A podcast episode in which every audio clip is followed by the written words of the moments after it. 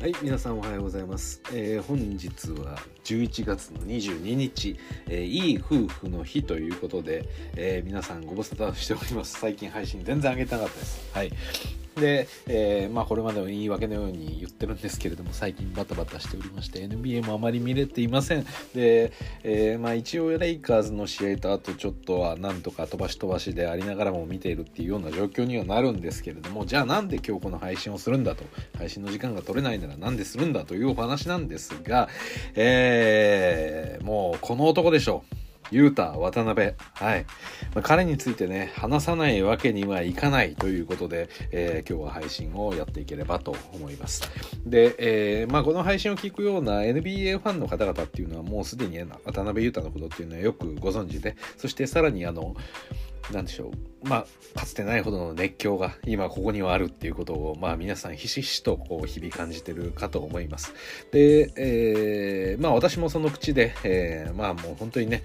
あの、試合を、まあ、田辺の試合も実は、えー今のレイカーズの話に加えて必ず一応見ていて、えーまあ、ネッツの試合全部見れなかったとしても渡辺のプレイタイムは全部見てます。はい。で、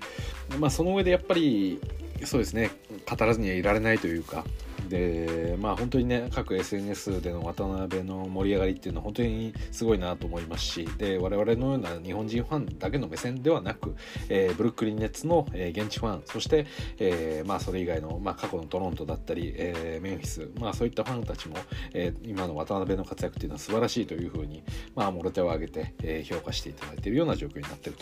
というところですね。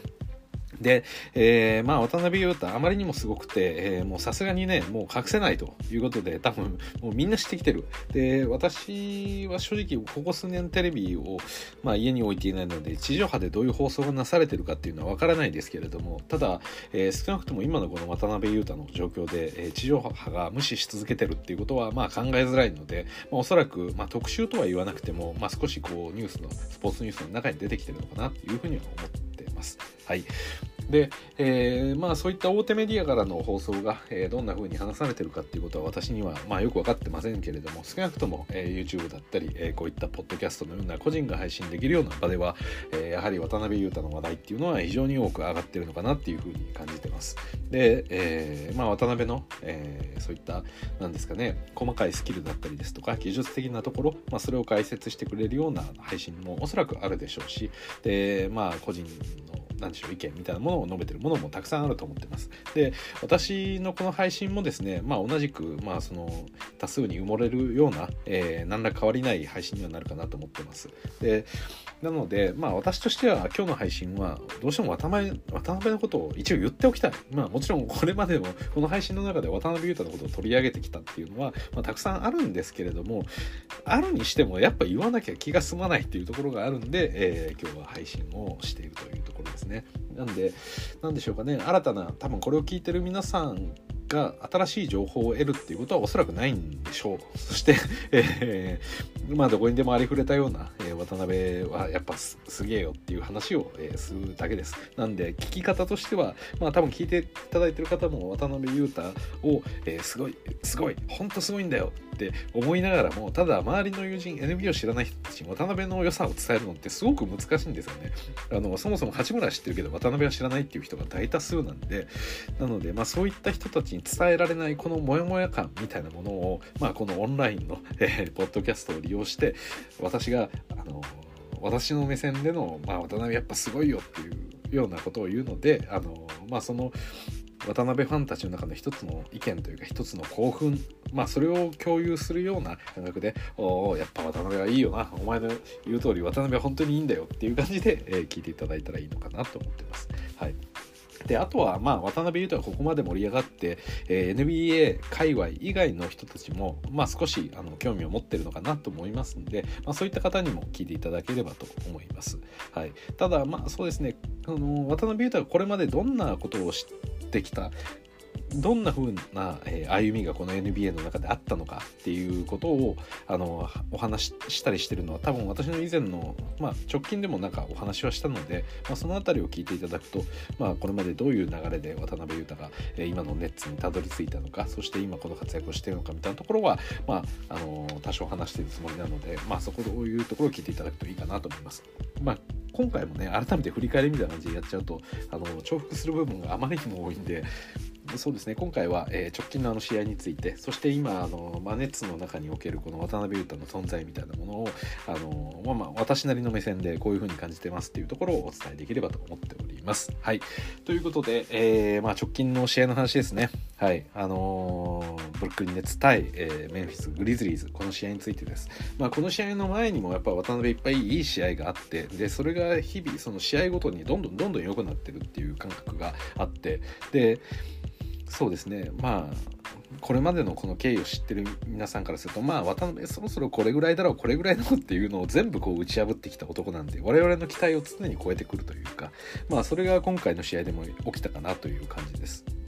でまあざっくりって言ってしまうと、えー、第4クォーターでの渡辺のスリーポイントの爆発ですよね4連続で、スリーポイントを沈めるそこが多分その日の試合の中で最も歓声が大きくなった、えー、時間帯かなというふうに思ってます。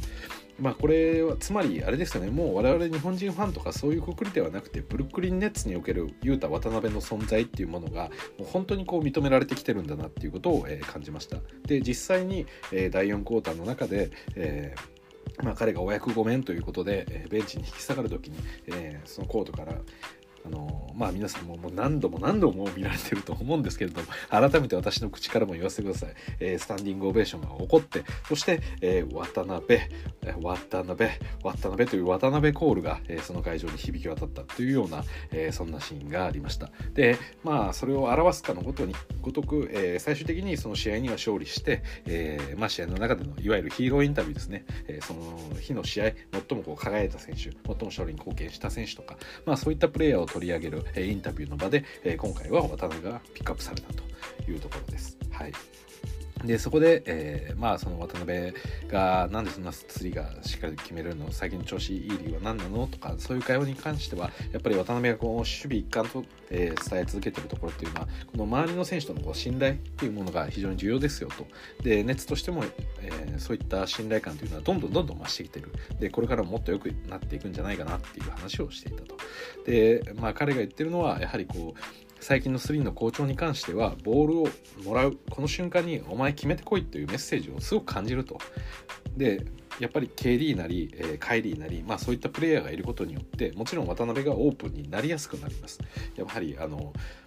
まあ当たり前なんですけれども、まあ、この2人はもうレジェンド級の選手で、まあ、ちょっとなんていうんでしょうか化け物級のオフェンス力を持ってるので、まあ、彼らに対してディフェンダーがやっぱり注目してしまうんですよね。でそうなってしまった結果、えー、その周りのプレイヤーである渡辺とかが、えー、相手の注意を、え、受けづらくなるので、まあ、スリーポイントを打つにしても、まあ、なんですかね自分が打ちやすい状況に、えーまあ、なりやすいということですかね。はいというところでした。まあ、彼が言うところはごもっともかなと正直思ってます。やっぱりトロントラプターズの中で、まあ、昨シーズンいたチームの中で、じゃあケビン・デュラント、えー、カイリー・アービングほどの、えー、強力なプレイヤーがいるかといったら全くそうでもないですし、まあ、メンフィスにおいては 2way 契約だったっていうところもありますし、まあ、今ジャモラント素晴らしい活躍見せてますけれども、まあ、ルーキーの時点で、まあ、そうですね、メンフィスに関しては正直あの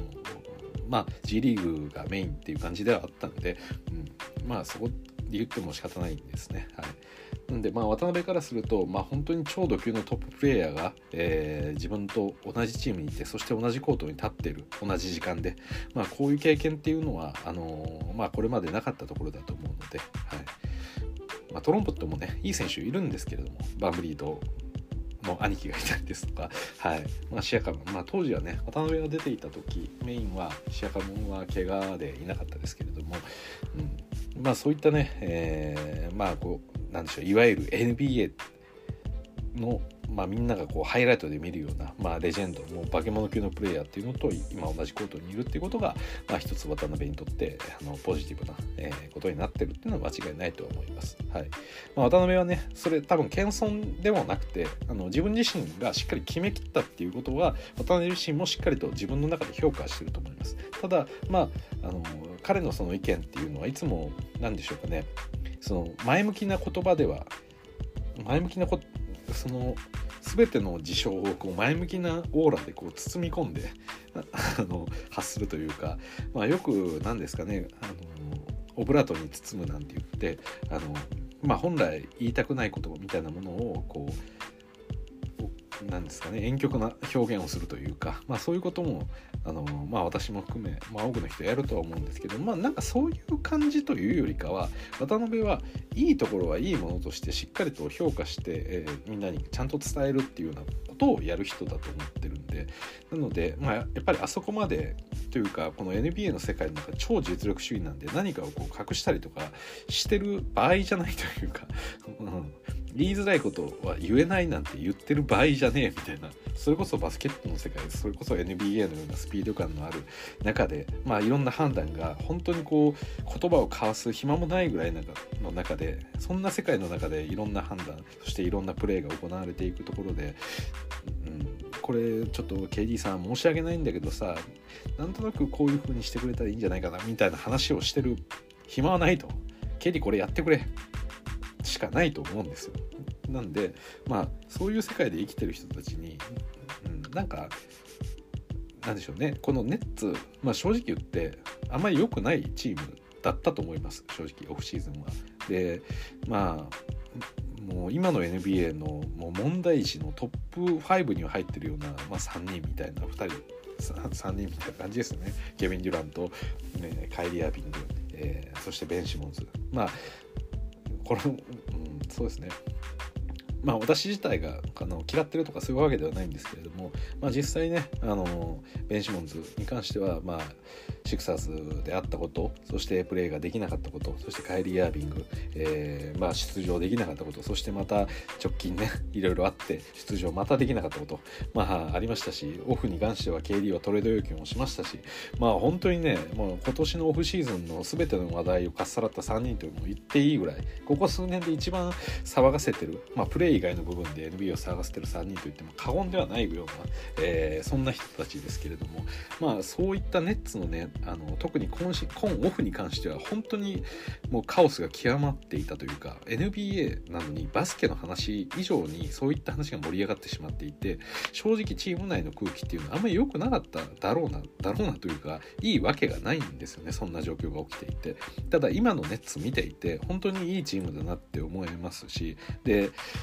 もちろん彼ら自身も成人ではないんであの悪いこともありますしで実際そのメディアが大きくあの情報をより悪く悪く出してるっていう部分も大いにはあるとは思うんですけど全てが完璧ではない中でただ彼らが持ってる本当に素晴らしい点っていうのをしっかりと多分渡辺はそれを見ていてでそれをしっかりと評価した上でそこを、えー、周りに対してもこうアウトプットしていくっていうようなことが何か行われていて渡辺フィルターみたいなものを通ってる気がするんですよね。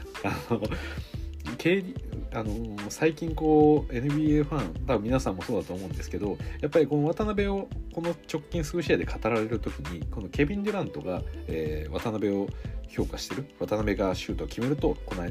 の昨日のグリズリーズ戦でもものすごいガッツポーズをしてみせるとかハイタッチを待っているとかまあそういう場面を見てあの KD に対して評価されてる渡辺すげえみたいなそういう声ってすごくよく聞くんですけどやっぱりああいうところを見てると KD っていいやつなんかもとかってなんかこう日本人ファンとしてはこう思ってしまう部分があると。まあただ KD って本当に過去いろいろあったわけじゃないですか。もう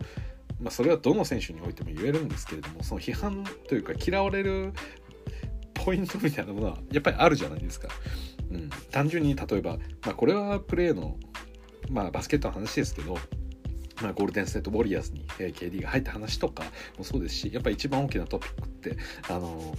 なんですかね裏垢事件だったりとか、まあ、そういうものも含めてなんか嫌なやつだなって思うことって多分いっぱいあるとは思うんですけどただ実際やああやってバスケットを通じて、まあ、彼らの持ってるそのピュアさみたいなものがすごく今綺麗に出てるんじゃないかなと思うんですよ。結局我々ファンってあのなんだかんだいろいろ言いながらもやっぱバスケットが好きなんですよね。でそのバスケットにおいて本当に素晴らしいパフォーマンスを見せてくれる選手たちっていうのは本当に本当は大好きなんですよね、うん、で特にそのまあ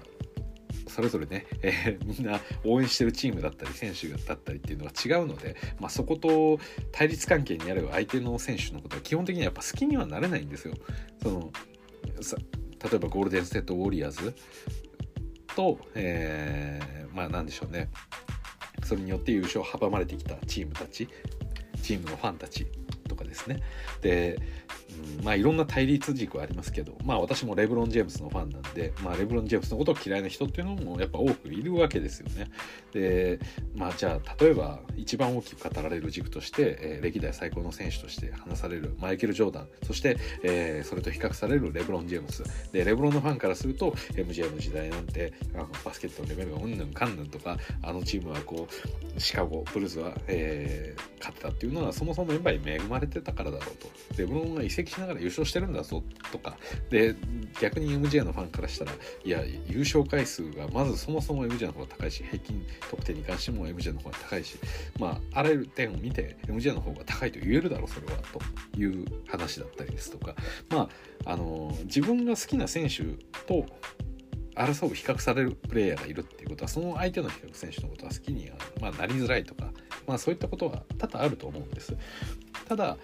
もう一度改めて振り返ると我々はファンっていうのは基本的にやっぱりこのバスケットが好きでしかもバスケットの中でも最高峰のレベルを見せてくれる NBA っていうのが最すごく好きで。で結局レブロンが嫌いだろうが MJ が嫌いだろうがこういった私たちがこの好きな NBA っていうリーグを構成してるのはやっぱりそういう人たちがいるからこそ自分の好きな選手もいるしその自分のいる好きな選手が勝てないことも含めてそれもドラマの一つでもあるんでやはりこのエンターテインメントとしてこの素晴らしいものを見せてくれる全ての選手に対して根本的にはあの多分好きな気持ちっていうのはあるとと思うんですね。まあそまあね、いろいろ問題があのあら絡まりすぎて嫌いになっていくパターンもあるんですけれども好きよ好きよもあいや逆ですね嫌よ嫌よも好きのうちというか、まあ、そういう側面があるんじゃないかなと思います。はい、まあそんな感じで、えー、ちょっと余談というか話がだいぶ、えー、ずれてはしまったんですけれどもまあ、何が言いたかったかっていうとやはり、まあ、いろんな問題があったとしてもこの今バスケットを本気でやってる選手たちでそれを勝利に向かって必死で努力してる選手たちそして勝った時そしてそのためにいいプレーを見せる時っていうのはやっぱりそれは我々は心を動かされるっていうことだと思うんですよ。で今 KD に対してとか、えー、まあ、ベンシモンズに対してとかカイリー・アビングに対してやはりそういう彼らのことをより好感度を 持って見てしまうっていうのはその渡辺自身が本気でこの今ブルックリン・ネッツっていうチーム自分の役割を全力で果たそうとしてでそのために全ての努力をしてきてその結果がやはりうまいいい結果が出ているからこそそこで感情が爆発させる。でもちろん彼らも渡辺以外のプレイヤーもみんな NBA 選手で勝利そのこの地位を保つことの厳しさ難しさも知ってる。そして勝利のためには自分がどんだけ頑張っても勝てない。KD みたいなもう超偉大な選手でもブルックリン・ネッツが下位のスタートになってしまうぐらいのやはり厳しさが NBA にある中ででその勝利に貢献してくれる自分を勝たせてくれる選手っていうのはやはりこれはすごくあの胸が熱くなる、えー、心動かされるそういったプレーっていうのにはまあ反応せざるを得ないというかまあ、そういう素晴らしさがあると。やっぱりその渡辺のパッションからいろんなものがもっともっとバスケットに対して今ピュアになっていってる感じがするんですよねネッツは。まあいろんな諸問題ありましたけど今は本当に勝つために何ができるかでそのために自分がどんなプレーをするのかでそのために周りのプレイヤーをどうやって生かしていくのか、まあ、そういうことに本当にピュアにバスケットを通じてつながってる関係性みたいなものが今渡辺を中心に私はあるんじゃないかなと思ってるんです。なんか彼らの KD、カイリー、ベンまあ、彼らの能力実力っていうのはもう疑いようのないところです。まあ、正直カイリー、ケ KD とベンっていうのは、まあ、格差というか あのそこの差は大きいと思ってますけどただあのそういうところだと思うんですよ。やっぱすごいなということですね。はい、なんでそういった彼らがもういろいろ言われたメディアのこともそうだし欠場もしたでもそうじゃないだろうと今はこの一生プレーオフでもないこのレギュラーシーズンこの1試合1試合これを勝ちたいんだよっていうところを渡辺が明確に自分のそのメンタルもそうですしその姿勢ですよね。ベンチにいる時の姿勢もそうですし一つ一つのプレーから感じられる感じられる勝ちたいっていうそのメッセージですよね。それにあの周りのプレイヤーたちが呼応していって今ネッツが今勝ちたいこのバスケットで勝つんだっていう一つの目標に対してピュアになれてるように見えるんですよ。だからそこの起点が私は渡辺にあると思っていてでそれに反応している KD の顔もいい顔してますしベン・シモンズも笑顔が増えましたよね。はい。まあ、カイリーに関してもまあいろいろとありましたけど、えー、まあ、まだ調子本調子ではないんですけどこれからやってくれると思います。本当に今バスケットを中心につながっている。これが本当にいいこと。素晴らしいことだと思います。はい。まあ、なんでね渡辺のいいところを話せと言われると皆さんいつも困ると思います。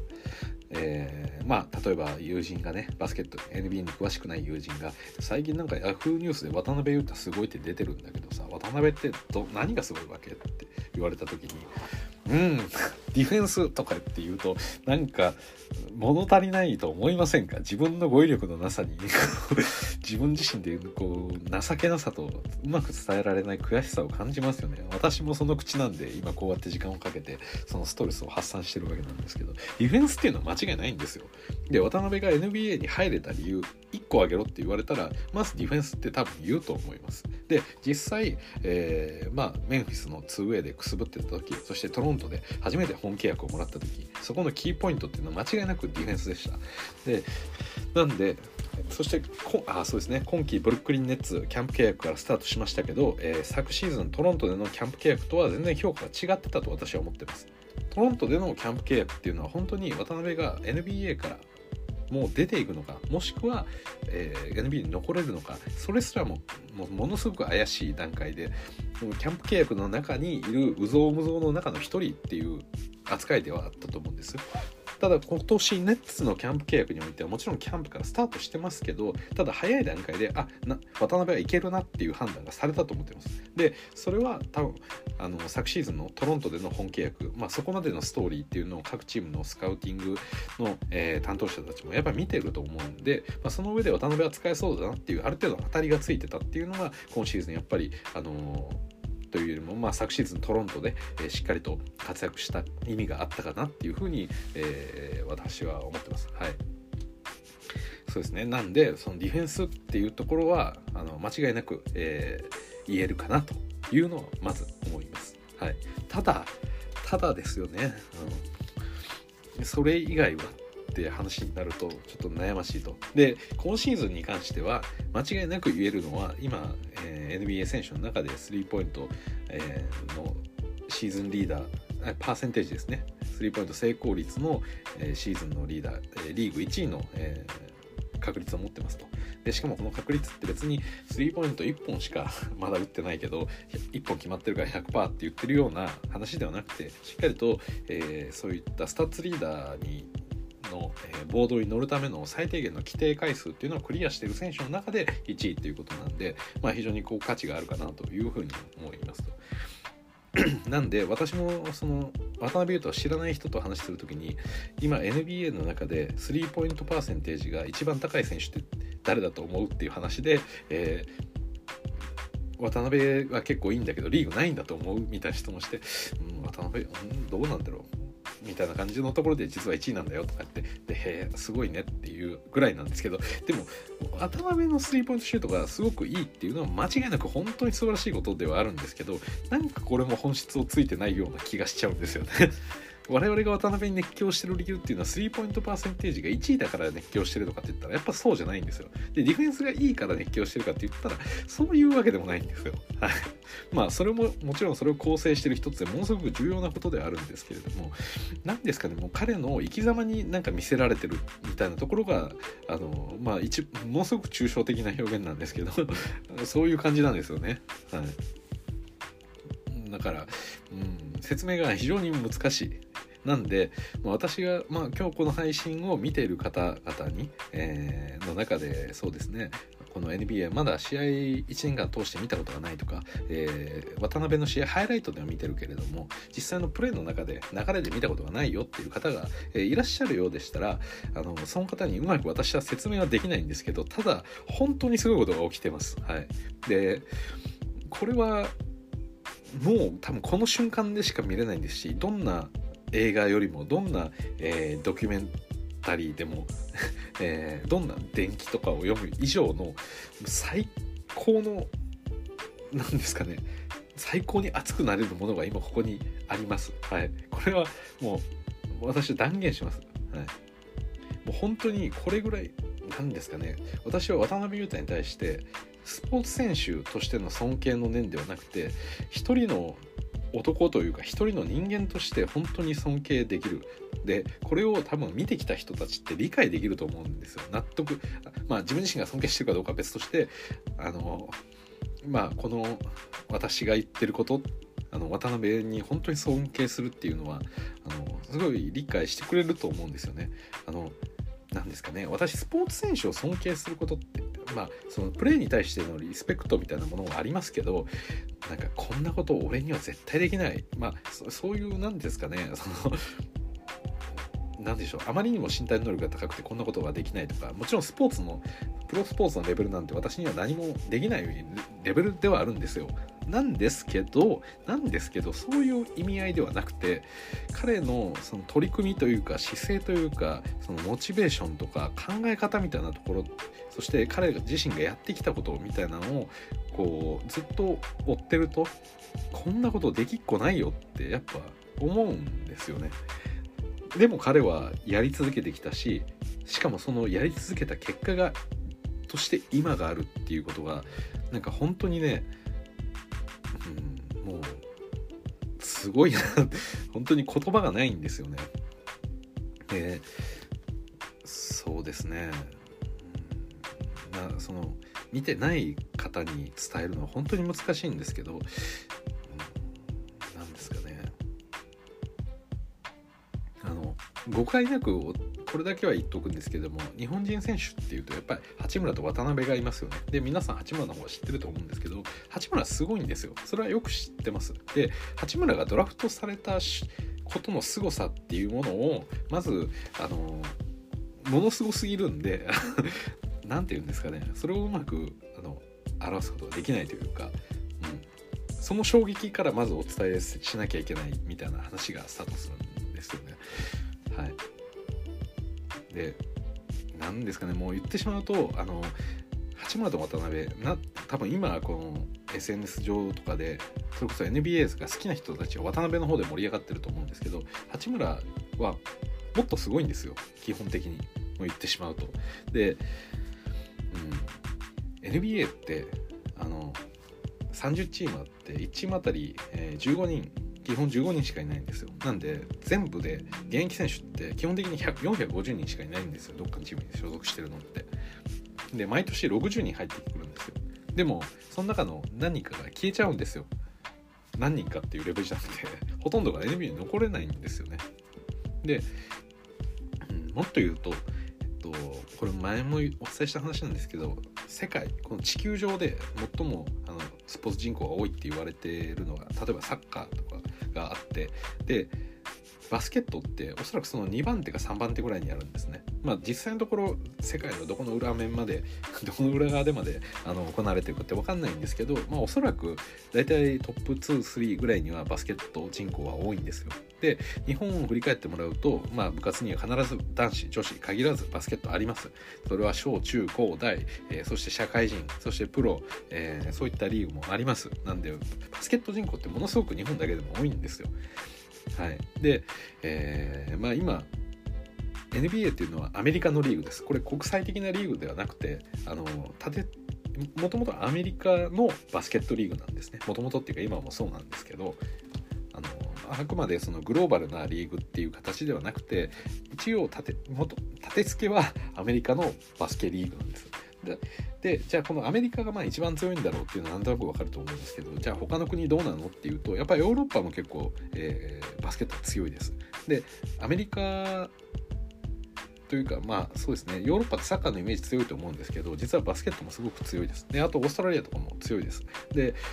こういった世界中に、えーまあ、バスケやってる人たちは結構いるんですよ。で今そのアメリカのバスケリーグって言ってたこの、えー、NBA の中でじゃあどれくらいまあ、外国人がいるのかっていうと、えー、例えば去年の MVP そして一昨年も MVP、まあ、2年連続 MVP を取ったニコラヨ・ヨキッチヨキッチっていう選手はセルビアの出身なんですよ。でその前のシーズンに、えー、あそうですねそのヨキッチと MVP 争いをしていたエンビードっていう選手はカメルーンの出身なんですよ。でヨキッチの前に MVP を取ったのはヤニスっていう選手でこれはギリシャの出身なんですよ。なんでそうですねそして 今 NBA で最も今後期待される、まあ、若手でいうと多分ドンチッチとかになるんですけどこのドンチッチとかはスロベニアの出身なんですよ。っていう感じで今の NBA のトップ選手たちもちろんアメリカ人もいますけど、えー、アメリカ以外の国から来てる、えー、選手っていうのも、えー、多いんで、まあ、実質的には国際リーグみたいな形にはなってるんですね NBA っていうのは。はい、なんでまあもともとさっき言ったような外国籍の選手たちっていうのはもともとその国のリーグのもうトップオブトップとしてやってた選手たちが来てるわけなんですよね。なんで、まあ、さっき言ったような地球上でもうもスポーツがスポーツ人口としてもまかなり上位に多いバスケットっていう中でその中でさらに世界中のそれぞれの国で一番うまいやつたちをこう 集めてきてそれが、えー、行われてるのが NBA になるわけです。でそこに現役で450人しかいないんですよ。はいまあ、バスケットは一このプレーできる選手っていうのは5人しかいないんでなんであの1チームあたり15人程度しか持てないんですよね。逆にサッカーでいうとプレーできる選手ってあのバスケの2倍以上11人でプレーするわけですからだからその分ベンチ層とかも考えるともっと人数が増えるんですよね。そのあの1チームあたり持てる選手っていうのは。はい。まあ、そういう観点でバスケットっていうのは非常にトップ層の選手の数が少ない NBA に関しては少ない450人しかいない、はい、世界でうまい450人が今トップ450人が基本的には NBA でプレーしてるって考えていただいていいです。で、えー、毎年そこに60人入ってくるって言いましたけれども八村は1巡目の9位で選ばれてるんですよ。なんで2019年、えー、世界中の地球上の でバスケが上手いやつを上から順番に並べた9番目にその時八村がいたんですよ。これってめちゃくちゃやばいことですよね。はい。ということなんですよ。NBA でドラフトの9位をされるっていう選手は。地球上でその年9番目にうまい選手なんですよ。まあ、実際はもう少し上下あるにしても要はそれぐらいの選手だってことですよ。だから皆さんの学校とかでうまいなって思ってるやつま、思ってる方、えー、大学の中でもバスケット飛び抜けて自分がやってたスポーツの中で飛び抜けて上手い人とかその社会人としてやってなんか飛び抜けて上手い人って周りいると思うんですけどおそらく地球上でトップ10に入ってないですよねその人は。その同じ年生まれの基本的に同じ年生まれって考えてもらったらいいんですけど、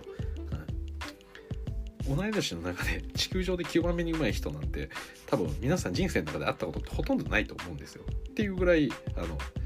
まあほとんどじゃないですね。まあ会ったことないと思うんです。はい。そのレベルの選手なんですよ。八村って。だから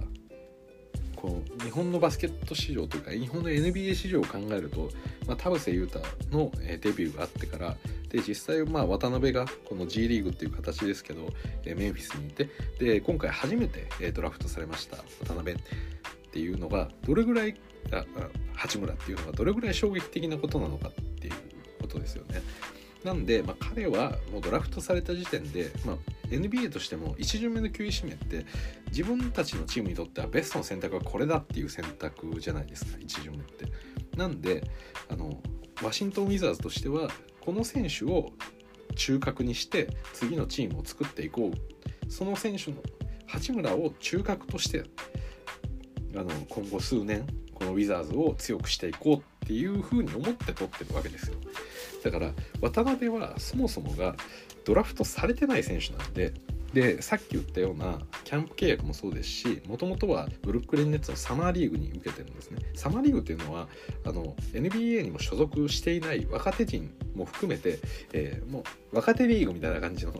NBA に所属する1年目2年目の選手とあと、まあ、所属はしてないけれども、まあ、NBA に近しいような選手たちを集めた若手リーグのところなんで、まあ、そこに参加したっていうことなんですよね。うん、なんでどっちかっていうとこのオーディションみたいな意味合いが強いところです。まあキャンプ契約っていうのもさっきから言ってますけどキャンプ契約っていう契約を、まあ、もらってはいるんですけど契約をもらってるというよりかはそのオーディションみたいなものに参加する。まあここれに参加できるのはもう超うまい選手しかもちろんいないんですけど、はい。いないんですけどそこに入った選手には契約を上げなきゃダメですよっていうのがルールであるからキャンプ契約を結んでるっていう感じなんですよ。なんであの渡辺がこう入ってきた入り口っていうのはオーディション採用としてこう上がって入ってきてるっていう感じなんで NBA 側が欲しいって言った選手じゃないんですよ元は。ドラフトされたような選手ではないということです。なんでそもそものプレイヤーとしての格みたいなものが正直違うんですよね八村と渡辺は。なんで、まあ、八村があのこのドラフトが決まったこのドラフトというのはもう衝撃的なことなんですけどドラフトされた後っていうのはここから向こう3年間に関しては少なくとも NBA にいますしチームとしてもこの選手を中核になるように育てたいから今の時点で活躍してくれてなくてもあのプレータイムをしっかりと与えて成長させたい。でもしうまくチームにフィットしてないんだったらこの選手をうまく使えるためにどういう風にすればいいんだろうってことをチーム側が考えるわけですよ。そうそれぐらいの投資をして取ってる。それ見込んで取ってるんでそこに対してしっかりと育成も含めてこのチームの中のビジョン長期的なビジョンの中に入ってるんですよ。初めから。でも渡辺は別に求められてないんですよもともとは。だから彼の厳しかった部分っていうのは入ってきましたと。でそのキャンプ契約とかって来たけど本当にまずそもそも見てないんですよね。一応そういうものがあるから毎年やっていてでメインの一軍のヘッドコーチとかがえそこからすごい才能を探すぞなんて思ってその見てないんですよ。なんとなくこう見ててすごい突出した成績を出したりすると「えこれ誰?」ってあ渡辺ってやついるの。へえで終わっちゃうケースもあるんですよ。その時のチーム状況が良ければ別に新しいなんでしょう自分たちはドラフトで優秀な選手たちを取ってるんでわざわざ外部からよくわからない選手どれぐらい安定して活躍できるかわからない選手を取りに行きたく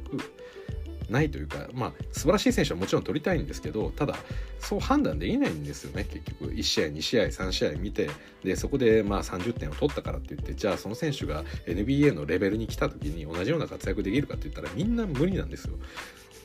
だから別にそういう活躍をしたからって言っておっとは思いますけど実際それでじゃあよしじゃあ本契約を与えようっていうふうに全くならないというかまああくまでヘッドコーチだだったりの目線っていうのはこの1軍というか本契約のプレイヤーの中でしかもその15人の枠でも大体10人とかそれぐらいのプレイヤーに対してどうやってチームを作っていこうかなって思ってるんで新しい選手がそんな優秀なやつが漏れてるそんなやつをかん漏れてるとも考えないしそもそもそういったプレイヤー自体をうまくなんでしょう育て上げようっていうような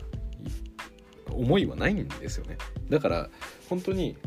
試合をしていく中で一瞬じゃあ30点リードをしましたよ。そんな試合があった時にちょっと渡辺まあまあ他の選手たちもまあ30点以上リードして勝ってるからもうこれ以上試合出して疲れたり怪我させても嫌だからちょっとお前出とけよ渡辺って 言われて、まあ、出た。その残りの2分とかの間にそのヘッドコーチなりまあみんなを納得させるようなみんなの期待を超えていくようなプレーを見せないとん？っていう一瞬のその引っかかりすらないわけですよね。普通にプレーしてたらああ残り2分であと30点だからもう勝ちだなと思ってあ今日の晩飯何食おうかなとかもう考えちゃうわけですよみんな。だからその時に素晴らしい活躍をしたのは連続で成功してみせたとというようなことが起こるとヘッドコーチとかが「お何？あのシュート組んでるやつ。あ渡辺っていうの、えー、やるじゃん」ぐらいの引っかかりしかないんですよ。ただそれをやったからって言って別に2分の間にできたことがそれがこれから70試合80試合安定的にやれるかって言ったら全然そうじゃないんでそこまでの期待感っていうのもやっぱ持たれないんですよね。でそういう世界の中で渡辺はこれまでやっぱりやってきてでさっきも言ったようなそれこそ大きなリードがなければ渡辺自体をそもそも使わないですし渡まあ、あくまでその空いてる時間を埋めるためにほい出とけって言われるような、えー、まあちょっと悪く言ってますけど実際そういう部分だと思うんですよ。そのガベージタイムに出てくる選手に対しての期待感って、うん、本質的にはあのガベージタイムで出てるのはそこで成長させようっていうような意図というよりかは正直残り2分出たところで、えー、まあそのプレイヤーがボールを持てる時間って本当に限られてますしはい、で結局そのガベージの中で戦う相手っていうのも同じくガベージなのでそこで NBA トップクラスの戦いが起こるかそのレベルにを体験できるかっていったらそういうわけでもないんでだから育成みたいな要素というよりかは、まあ、やっぱりその時間を、まあ、あとは埋めちゃうっていう意味がやっぱ強いと思うんですよね私としては。だからその中で結果を残して注目させてそこから本契約まで掴み取っていくなんていうことは本当に至難の技だと思っていたのに渡辺はやってしまったんですよねそれを。で本当にいつ来るか分からないその残り2分残り3分の時間のためだけに自分自身のディフェンスを必死で磨いてそのもらった時間っていうのは腐ることもなくひたすらプレーをし続ける全力でプレーをし続けるってことをやってそしてその外せないスリーポイント外せないシュートしかも少ない回数の中でそれを、えー、なんとかなんとか、えー、結果が出る日もあれば出ない日もあったけれども少なくとも、えー、ああの見てる側からとって、えー、こう落胆させるようなプレーっていうのは絶対にしなかったわけですよ。だから我々がなんか持ってるこの私生活の中で持ってる課題とかハードルみたいなものってなんか本当にちっぽけに見えちゃうんですよね。渡辺を見てると、うん、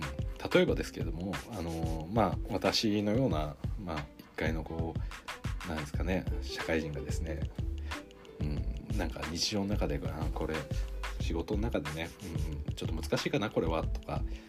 例えば自分のキャリアを考える時にあ自分これくらい給料が欲しいなって思ってるけど、まあ、あいう会社に行けたらいいんだけどな。でもああいうのはねあの本当エリートコース行ってた人だけだからとか、うん、ああいう会社ってこういう技術力がいるから自分にはそんなのないしまあだ大体今言ってる会社と同じような感じになるかなとかなんかそういうふうにやっぱ考えちゃうじゃないですか。現実的とかいう聞こえがいい言葉というか自分を納得させる言葉を使ってで何でしょう。経済状況が、え奥さんが子供がまあなんかそんな言い訳をいろいろ言うわけですよね。であのそれによって自分の自分は別に天才じゃないっていうことはこの生きてきた何十年かの中で分かってるしまあこうこれぐらいの人生着地だろうなみたいな そういうふうに安易に決めちゃうわけですよね。はい、ただでも別にその会社に入る自分が入りたいキャリアを歩むっていうことってそもそもが今私とかで言うとチャレンジすらしてないわけですよ。なんとなく無理なんだろうなって思ってるし普段忙しいからとか言ってるしこの配信に関しても忙しいからとか言ってますし はい。だから本当に自分がやりたいことがあってでそれに対しての壁がいかに高かろうがそれこそ日本人の中で今までリーグで誰も成し成し得たことがないことを、えー、渡辺は当時ワシントン DC にあるジョージ・ワシントン大学に行ってでそこからチャレンジをし続けてきたわけです。で、まあ、彼の方が先に行ってその後、まああの八村が結果的にドラフトはされたのであれですけどだから本契約の順番としては八村の方が本契約は早かったですけどただそこにチャレンジする田臥以来の世界を自分がやるんだと。で田臥に関しても、まあ、先人そうやって NBA の道を切り開いたっていうこの功績はものすごく偉大なことですけれども、まあ、言ってしまえばその田臥がじゃあ NBA で通用したかっていうと通用はしなかった。というか、まあ、プレータイムがそこまで多くもらえず結局解雇されてしまったっていうところがあったんで、まあ、道を開く。その意味では非常に価値があったと思いますけれどもなんでていうんでしょうね、まあ、野球でいうところの例えば野茂英雄が、えー、メジャーリーグを切り開いた。そしてあの野茂英雄自身がこうプレーした時間とかそのまあメジャーリーグの中での活躍度合いとかと比べるとバスケットっていうのは正直もっともっと道が遠かったと思います。だから田臥が道を開いたからこそその NBA に対していけるんじゃないかって思いはありましたけれども多分実力のレベルみたいな話で言うと田臥の段階で NBA に行けたっていうのは多分まだ日本にとっては早かったと思ってます正直私は。これぐらいの時代になってこないと NBA にチャレンジできる選手っていうのは本来出てこなかったと思います。ただそれを田臥は、まあ、いろいろそうですねあのその当時の状況も相まって、まあ、NBA の道を開いてくれたっていう偉大な功績があるんで、はい。まあ、その功績自体は否定するような話ではないと思ってるんですけど実際に NBA で日本人が通用するかプレータイムをしっかりともらえるかそして今回渡辺の、まあ、熱狂の一つでもあるあのしっかりとクロージングラインナップで、えー、だから要はチームとして勝たなきゃいけないところ最強の5人で行きたいところの5人の1人に渡辺が入ってるってことがものすごく、あの価値があることだなんですよね。でやっぱり彼がやってることっていうのは本当にものすごく厳しいことなんででさっきの私たちのような私たちのようなというか私のようなねあの、まあ、一般市民からすると本当にいろんなことをいろんな理由をつけてねあのなんかやらないんですよね。で学生さんとかで言うとまあ受験ありますよね私も一応受験とかしましたよでまあそれなりに塾とか行ってそれなりに勉強してで、うん、めちゃめちゃ賢いところではないですけどそれなりのうん、それなりのではないですね。それなりではないですけど、まあ、いわゆる国公立大学みたいな、まあ、そういう感じのところにもあの私は行きました。で、えー、ただじゃあ東京大学に行く気があったかって言ったらそもそも行く気すらなかったです。でそれは何か理由があってこの国立の大学を選んだとかいう話ではなくてまあなんとなく東大っていうのは自分の今の模試の点数からすると東大なんて結構ないやってなんとなく思って東大なんて受けなかったわけですよ。まあ実際今その当時受けてたら受かってないですけどであのーただ今この渡辺が挑戦してることとなんか見比べると私が東大に行く可能性の方がまだ高いように感じるんですよ。これ私が賢いって言ってる話ではなくてただ東大に行くっていう道ってイメージができるじゃないですか。そのやっぱり年間何人もの人間が東大に入るでそれを入るためにはどういう問題に解けなきゃいけないのかその対策っていうものもある程度想定がつきますよね。過去問東大の過去問やってこれを解けるこのレベルを解けるようになれば東大に行けるようになるんだっていうその答えみたいなものはあるじゃないですか。でそれをやるためにはどういうあの練習問題をやらなきゃいけないのかとかっていうのは塾で東大コースとかに行けばそれをやっぱやってくれるわけですよ。で実際のの自分の能力が追いつくか追いつかないかっていうのはあの別としてあのそういう道があると。でそれを必死に頑張ればなんとかなるんじゃないかと。いうふうに思うこともできると思うんですよね。最初は全然解けないですけど、まあ、ある程度はどんどんどんどん解けるようにもなっていくんで、で、ドラゴン桜みたいなあの漫画があったりとか、なんかこう、東大に行くっていうことってほん、まあ、ものすごくあの日本のなんでしょう最高学府なんでもうそれはもちろんものすごいことですし私ももちろん行けてないんでなんか大したことないなんて言う言えるわけないんですけどでも渡辺が今やってることと比べると、うん、なんかできそうだなって思えちゃうんですよね。この感覚って分かりますか？皆さんあの実際大学受験された方これから受験だっていう方とかあのまあそうですね。大学には行かずそのまま社会に就職したよっていう方とかもいると思うんですけどただ多分あれですよね。今私が言ってる意味というかその感覚って分かりますよね多分。その渡辺が何がすごいかってねあのなんですかねこういうスポーツ選手を応援する時ってやっぱりその選手の持ってる身体能力とかそのいわゆるギフトというかもともと持って恵まれたものっていうのがやっぱり大きいんじゃないかと。例えば私がこの渡辺に見習って NBA にチャレンジしたいなと思った時にまず最初に私が言う言い訳はいや2メートル6も身長ねえよっていう ことですよね。もう渡辺は恵まれた上で努力してんだからだからそもそも恵まれてないとその夢なんて達成できないだろって言うと思うんですよ。夢を語ってる人間を見た時にいやいやその綺麗事言ってもさお前恵まれてたからいいんだよ俺はそうじゃねえからなって言えると思うんですよね。で、うん、例えばあの今大谷翔平いるじゃないですいるじゃないですか。で私大谷翔平すごい好きで T シャツとかももなんか持ってるんですけどあの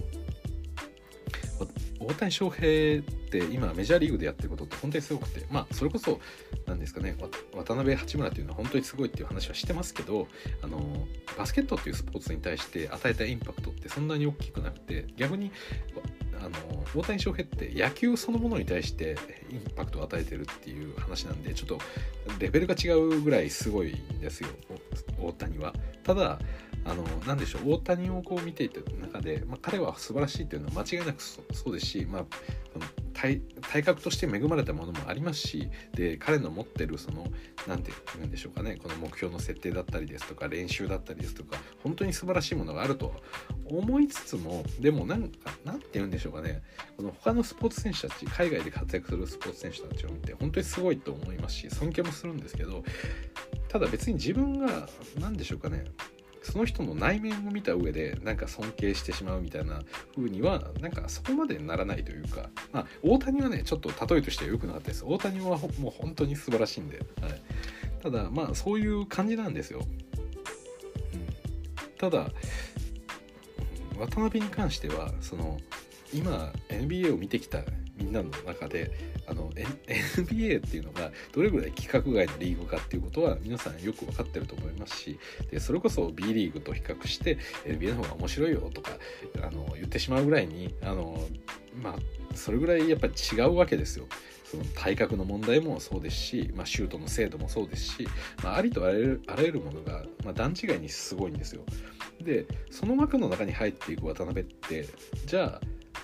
どうなのっていう身長としてはまああの206まあそれなりにあると思います。基本平均よりかは高いですしであの腕も長いですし、まあ、そういう恵まれた体格っていうのはあるもののじゃあ渡辺がはもちろん才能がありつつ努力をしたから今のポジションがあるっていうことは間違いないんですけれども渡辺を見た時にこいつは才能だけでやってるから今の立場があるんだろうっていう言い方は絶対できないと思うんですよ渡辺を見てる人からしたら。彼があのなんでこんなに引きつけられるかっていうとやっぱそういう部分だと思うんですよね。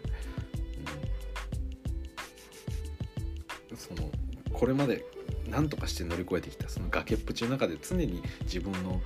いかにしてあのチームに求められるものを実現するかそのためにはできること。を全部やるで彼ももともと多分 NBA に来た時 3&D みたいな役回りをやろうと思っては来てないと思うんですよ。でトランジションもまあオフェンスの中でトランジションとかもすごくいいと思いますし、まあ、優れてる部分があの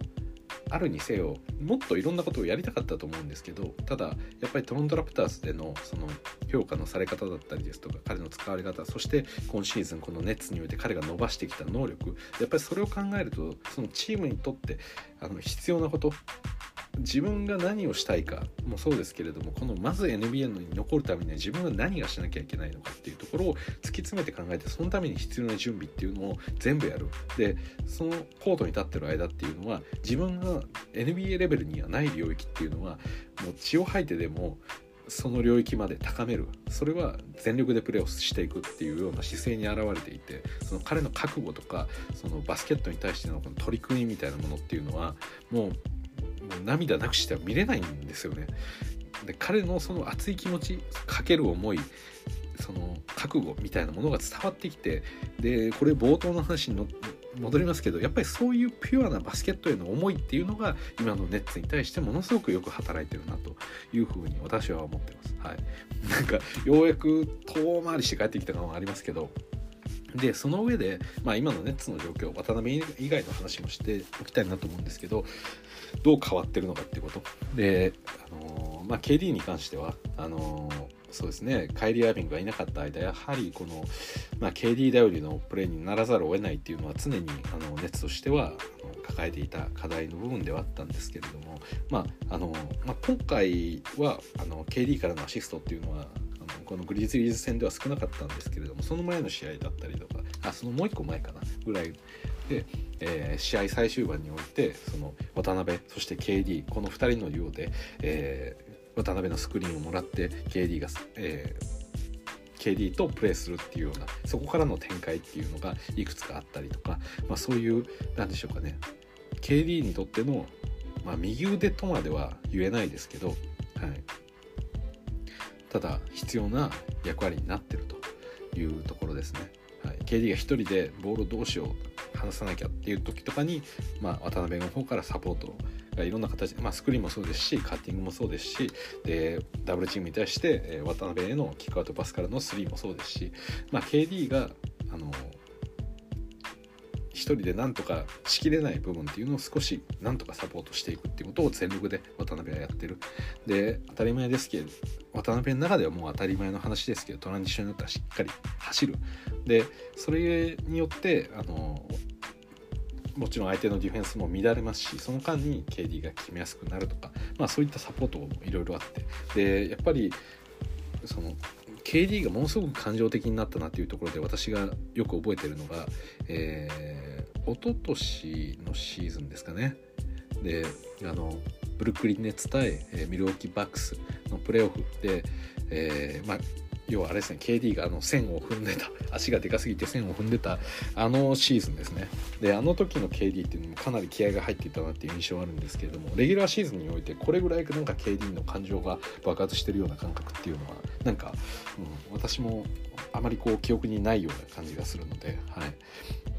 さっき言ったようなその渡辺のピュアさにこう KD も当てられてるのかなっていう感じもしてます。で私が一番言いたかったまあそうですねまあその前にまあまあちょっと次回にします。とりあえず私はベンシモンズについてもちょっと今日はお話をしておきたかった。はい、ベンシモンズこれまでのシクサーズでの出来事そしてまあネッツでのあり方なんとなくこう元気ないなって思ってましたけれどもまあ日の試合は良かったですね。は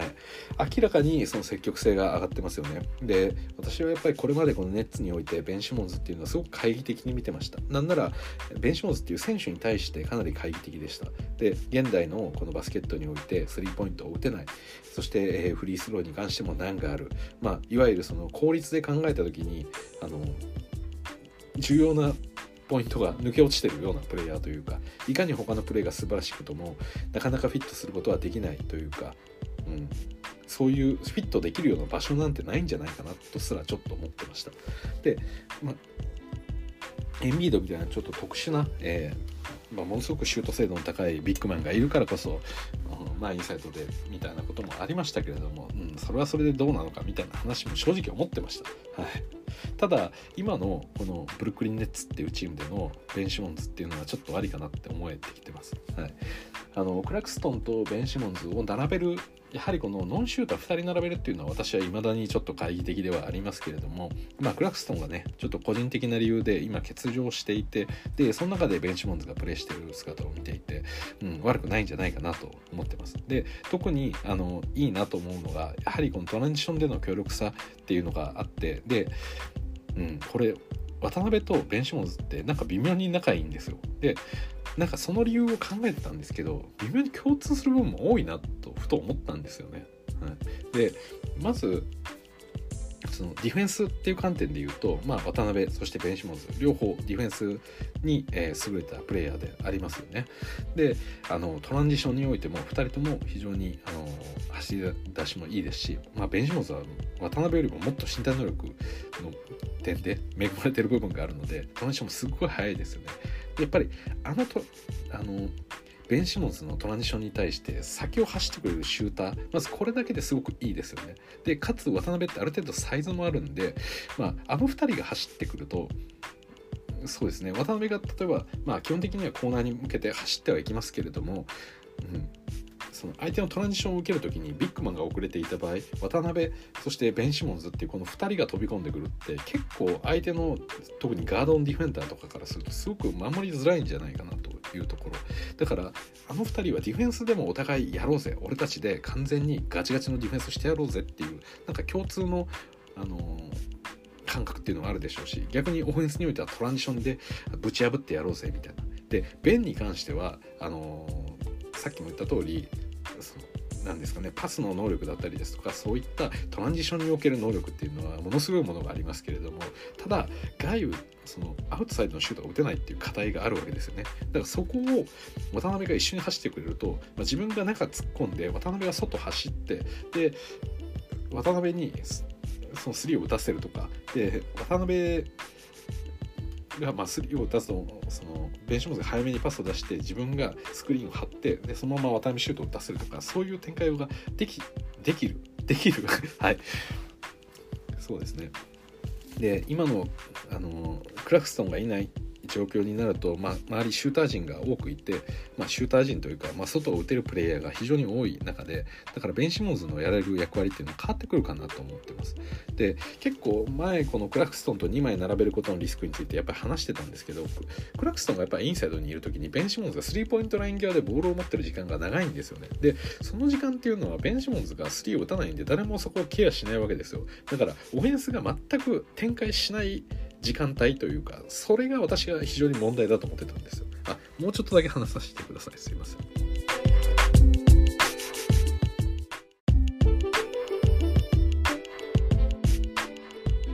はいすみません。もう少しだけ続きます、まあ、さっきも言った通りベンシモンズが高い位置でボールを持っていてハンドオフの相手を探してるとかそういう時間っていうのは本当に無駄だなと思ってたんですよね。何にも発展しない時間というか、うん、そこからもちろんパスを出したりするわけですけどあの発展しないというよりもオフェンスの脅威がない時間帯がその何でしょうオフェンスの中に存在してるっていうことが問題というか例えば何でしょうスリーポイントが打てる選手がスリーポイントライン際にいた場合ってスリーを打たれるんじゃないかと思って相手のディフェンダーはそこにやっぱ寄るわけですよね。でそこに対して、まあ、スリー打ってもいいですし逆にドライブしてもいいですし、まあ、そこからあのドライブシチュエーションから味方にパスしてそのギャップを作るとかでもいいんですけどなんかそういう相手に対して脅威があるからこそディフェンダーはそこに対してカバーに行くのでその分何かのギャップが生まれていくっていうような連鎖が起きていくと思うんですけどベンチモーズがスリーポイント上ぐらいでボールをゆっくりと持ってる瞬間っていうのはすごく相手にとって脅威がない。むしろベンシモンズ以外のプレイヤーをしっかりと注視してしてればいい時間みたいな感じになっちゃうのはそのなんかネッツのオフェンスに停滞を招いてる理由でもあるのかなと思ってたんですけど、あのー、まあ、昨日の試合においては、まあ、比較的こうベンシモンズがスリーポイントライン際で、えー、ちょっとどうしようかなみたいな感じになることが少なくて、まあ、どちらかというと、まあ、彼自身が、まあ、トランジションもそうですけれどもトランジションっていうほどでもなくても、あのー、しっかりとこうリムにアタックしていく、まあ、それを決めれるか決められないかっていうのは別として彼がアタックすることでやっぱりそこの脅威ってすごくあると思うんですよ。そこに対してはディフェンダーは絶対反応せざるを得ないのででそこからまあ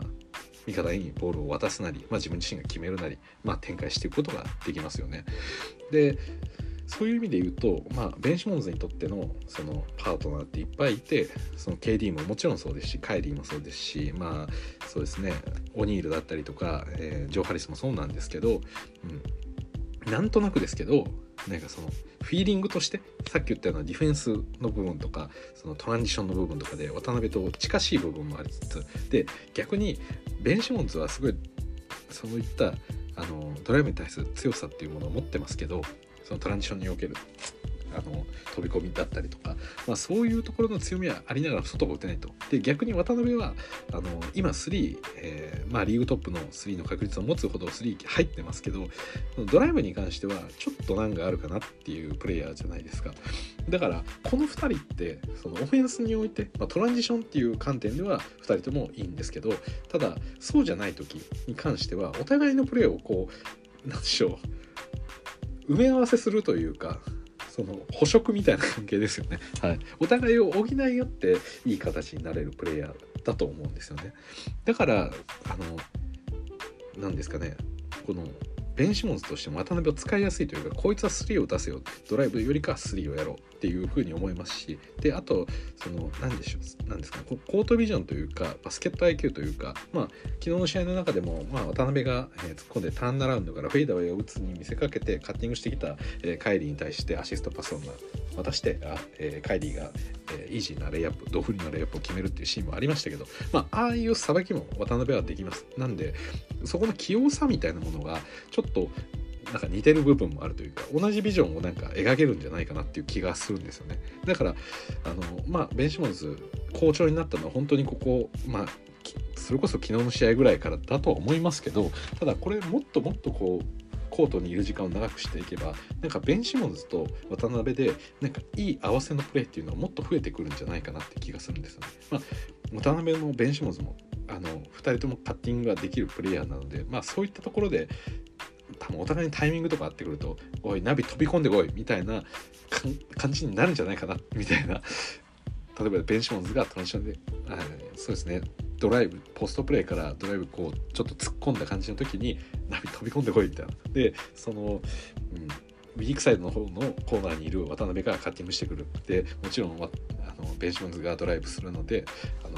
まあ、相手のヘルプが出てきた。その後ろから突っ込んできてる渡辺にあの例えばバーンズパスを渡して渡辺のイージーなダンクとかなんかそういう絵ができるんじゃないかみたいな期待感、はい、私は持ってます。それこそ渡辺がカッティングしなかったとしてもそこからベン・シモンズがコーナーに対してパスを通して、えそこからスリーを出せるみたいなことも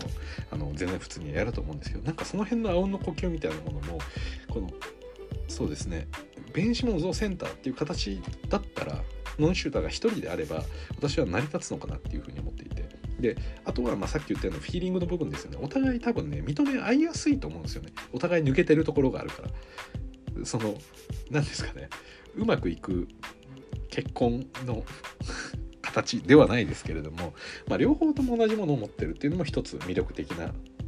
お話でもありますしそしてお互いが持ってないものを持ってるっていうのも魅力ですよね。でやっぱりよく言われるのはその例えば趣味みたいなものとか得意な領域っていうのが、えー、相反するお互い持ってないものを持ってるけど何を良しとするか何が美しくて何がダメなのかとかそういう価値観の部分では深いところで共通の感覚を持ってるみたいな人たちってうまくいきやすいみたいな話ってなんかありますけど、まあ、そういう観点で言うとなんか渡辺とベン・シモンズはディフェンスとかトランジションにおいて共有してる部分はありつつもただ実際のオフェンスの中でお互いが苦手な領域っていうのがあの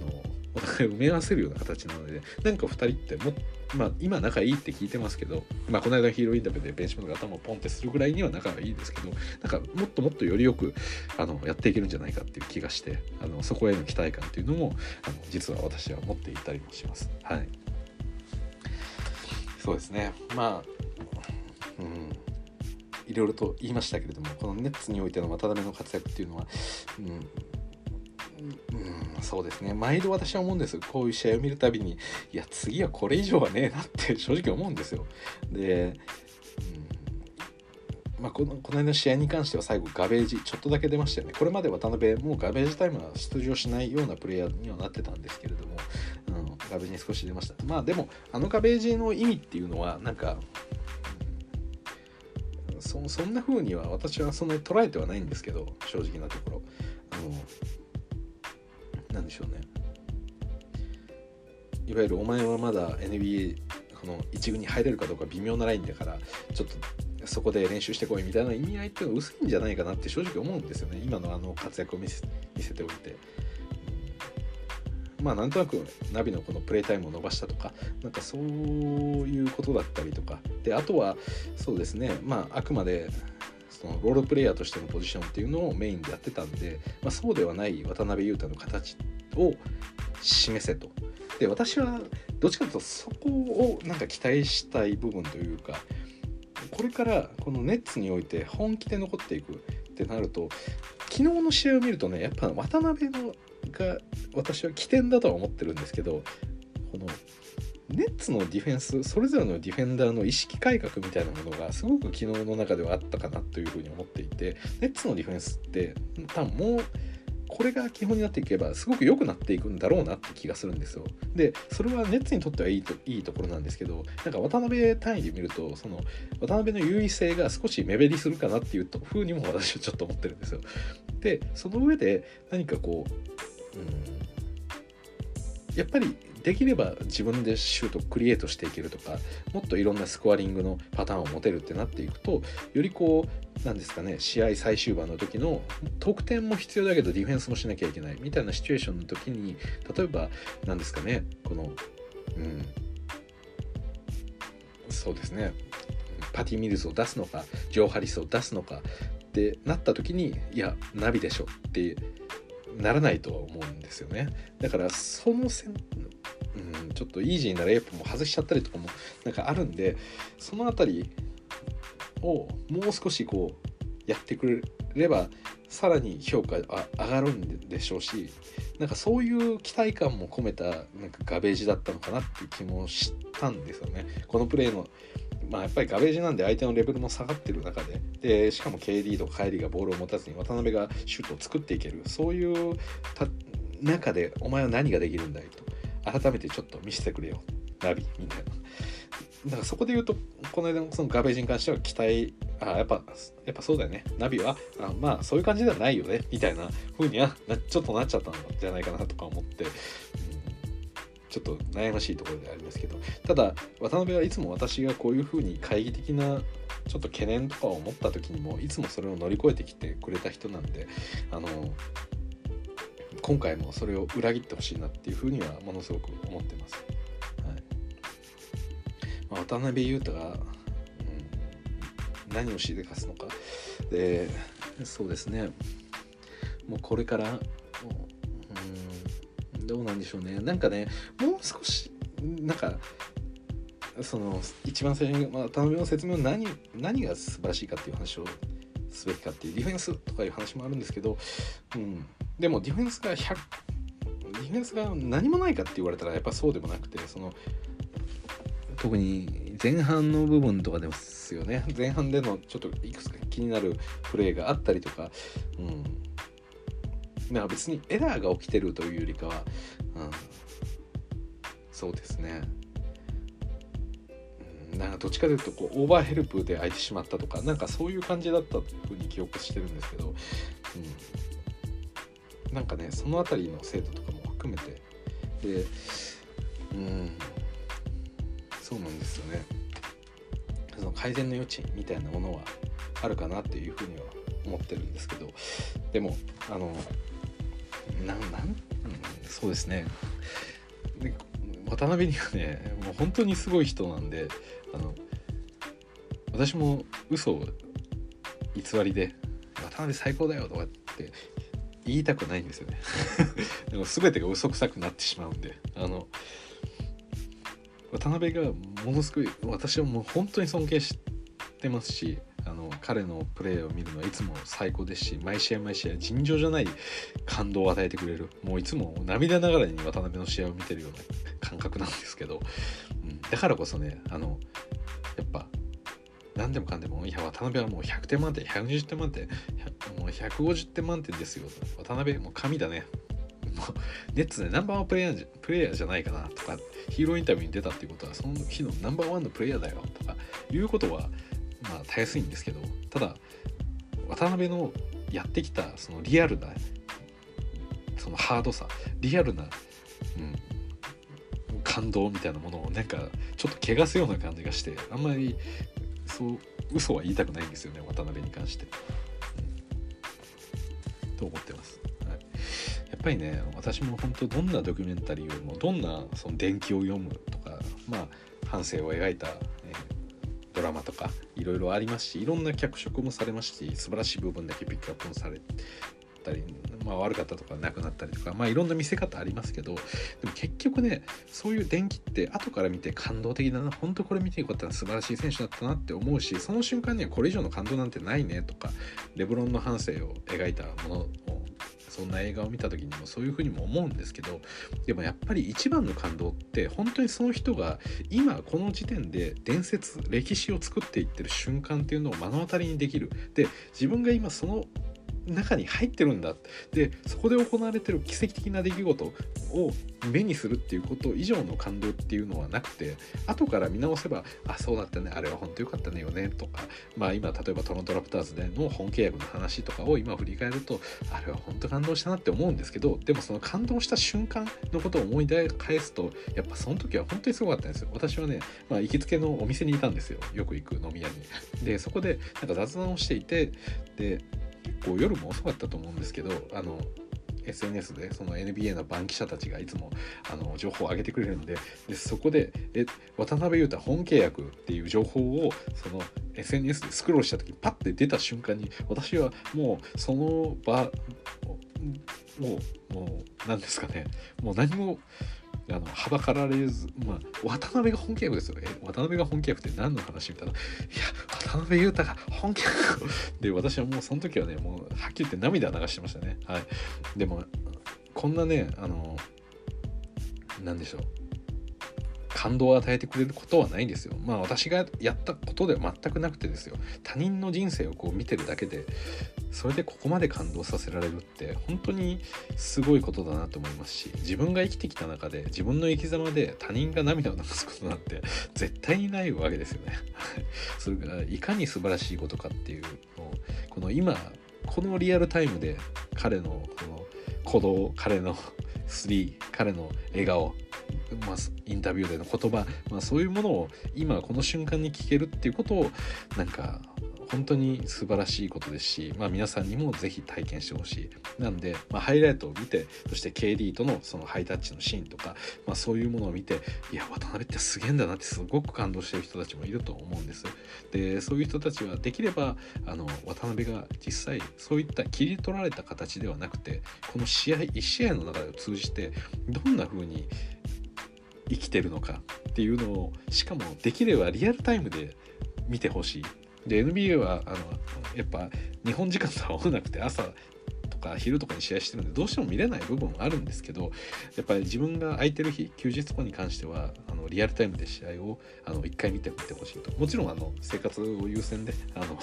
見た上上でなんですけど見れる範囲でなんですけどやっぱり後から、まあ、ハイレートで見てすげすごく感動するっていうのがありますし試合結果を知った上でリアルタイムじゃない時間帯で試合を見るっていうのもすごく感動できるんですけどリアルタイムでその時間に起きてで試合がそろそろ始まるなっていう感じで見てって渡辺が第4クォーターでそんな爆発をするともうなんかね感動の度合いが全然違うんですよ。やっぱりその瞬間まあ本当にその瞬間渡辺のことに対してもう何ですかねこれはね やってもらわないとわからないんですよ。多分こうリアルタイムで渡辺の活躍を見てるまあ渡辺に限らずですけれどもリアルタイムで NBA の試合を見たりしてそういった思いになった人たちなら納得というか理解してくれると思うんですけどやっぱりその時間、え熱次いつ試合あるかな、えこの日の、え土曜日の朝9時からかじゃあこの試合見れるなで朝9時から、まあ、休日でちょっとゆっくりしたいとかっていうのも一旦置いといて朝9時に起きてください。まあ朝9時間に合わなくて10時ぐらいからでも、まあ後半っていうか、まあハーフタイムぐらいとかでですね、見れるんで、そこから見出してください。で、渡辺が出場するの待って、お来た来た来たナビやれよ今日もって思いながらこう見ていてそれでそのもう思ってもなかった第4クォーターでの大活躍を見せられてしまうともうね愛さずには入れられないんですよ渡辺を。はいということです。で一応そうですね渡辺補足情報というかあの、まあ、昨日の試合からですけれども、えー、シティエディションですねあのシティエディションっていうのは、まあ、ブルックリンネッツのジャージ、まあ、試合用のユニフォームあると思うんですけどあれいつもバスキアジャージってネッツはここ数年出してましたよねあのバスキアの本名忘れましたけど日本でも大人気のバスキアまあ元 ZOZO の、前澤さんが、えー、バスキアの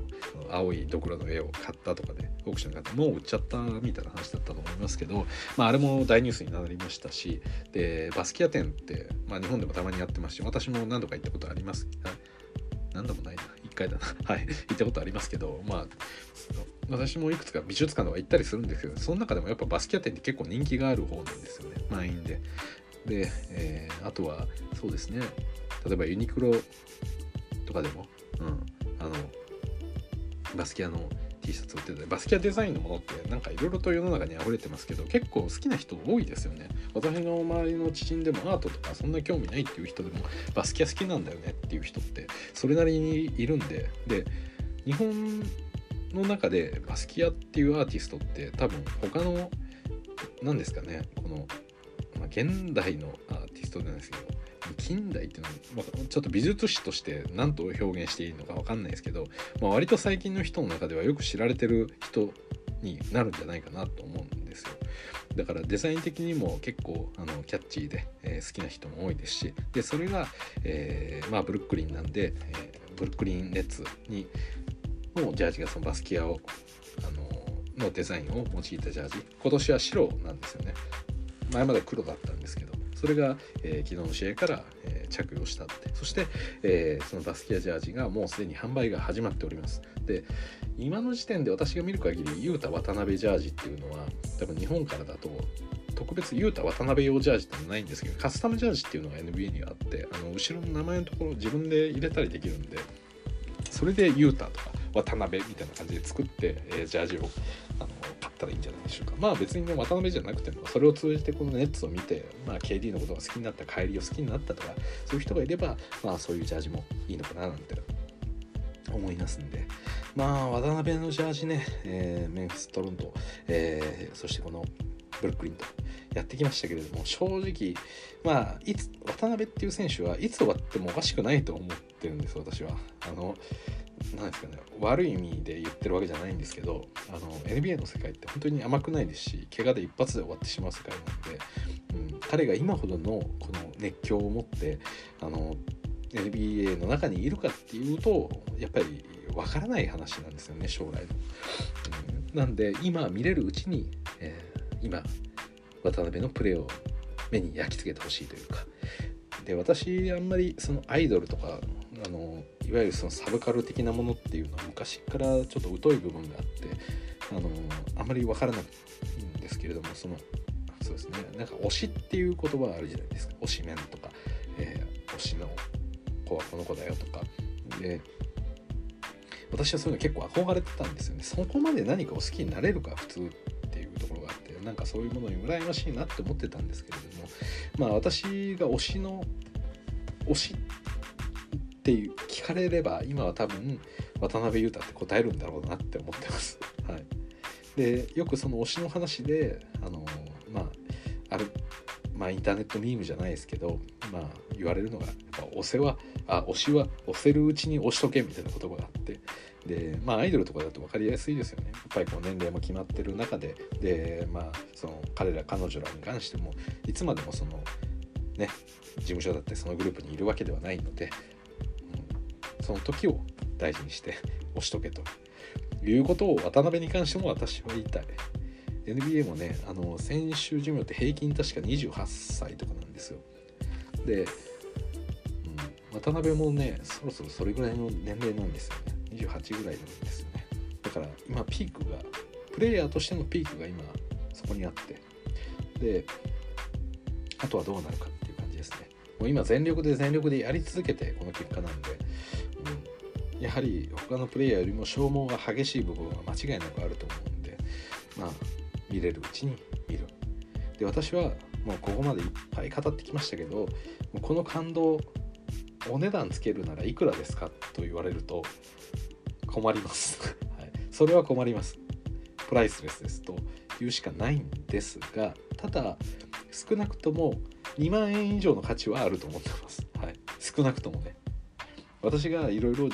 この休日の余暇の過ごし方いろいろありますけど、うん、旅行に行くとか、えー、何ですかね。飲み会に行くとか、キャンプに行くとかいろいろありますけれどもまあ、そこで使う2万円の価値そしてそこから得られる感動みたいなものを試算すると少なくとも渡辺裕太の試合を見る1試合だけにおいても私は2万以上の価値はあるんじゃないかなと思ってます。はい、まあこの2万っていうのは何かっていうと、まあ、楽天 NBA が大体あの年間契約で2万円ぐらいなんで、まあ、2万っていうことを言ってます。はい、で1試合通じて渡辺を見てみてでそこに渡辺裕太のプレーに2万の価値なんてねえよって思うんだったらやめてもらってもいいかなとは思いますけど私は少なくともそれ以上の価値はあると思ってますしここ数年渡辺に本当に感動させてもらってるし、うん、まあ勝手にですけど、はい、で彼によって勇気づけられて彼によってあの改めなきゃいけないなと自分も思うこともありますし何より彼のプレーを見てる時は最高に楽しいですし、えーそういった気持ちにさせてくれるそんなものを2万円で買えますか皆さんと。いうことです。お金をかけても幸せや感動っていうのは必ずしもこう買えないもんなんで。まあ映画を見てねドラマを見て Amazon プライムで 俺はね、何本も見てるから感動してるよって言うかもしれないですけどこれ以上のドキュメンタリーを見ることはできないと思いますね。はい、リアルで起こってることって大抵が退屈なものなんであのだからこそ編集をして、えー、素晴らしいもののようにしていくわけですけど、はい、素晴らしいストーリーもね本当にそのポイントポイントだけをなんとかつまこうつまみ上げてそれを美しい形でやっぱり見せるからこそ感動できるのであってその生き様そのものがかっこいい。これは自伝を書いてるとか自伝ムービーにしてかっこいいじゃないんですよ。彼の生き様を今命を削りながらやってることを見て泣けるっていう話なんですから、うん、これ以上の素晴らしい教育コンテンツは私はないと思います。みんな子供に夢を持てよって言って我々は夢を追い続けてないしそのための努力っていうのも子供に話してるほどの素晴らしいものは提供できてないんで自分が人生そんな人生を歩んでないんででどんな本を読んでもそれは本で読んだ知識なんで。まあ、そこで憧れるっていうのも別に否定はしないです。し素晴らしいですけどただそれ以上の本物の厳しさと本物の感動が今この渡辺の挑戦の中にはあると私は思いますんで。皆さんね単に海外でちょっと成功してる日本人がいるぞぐらいに捉えないで本当に今見るべきもの、はい、だと思います私は。ということで今日も渡辺についてお話をしました。ここまでお聴きいただきどうもありがとうございました。それじゃあまた。